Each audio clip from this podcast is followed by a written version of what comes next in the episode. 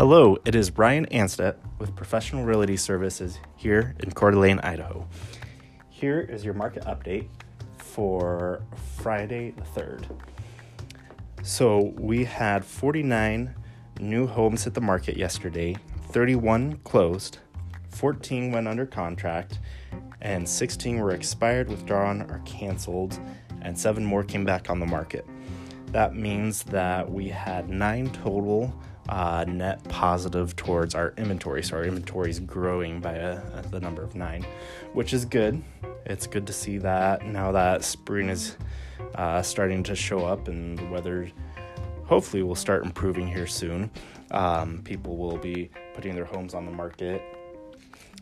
We are still down for inventory based on uh, year over year comparison but hopefully we'll see a, a large increase as we head into the summer months. Out of the ones that came on the market as new listings, the majority were resale homes. Then we also had six new homes come on the market, uh, new builds, new construction, and then 14 lots.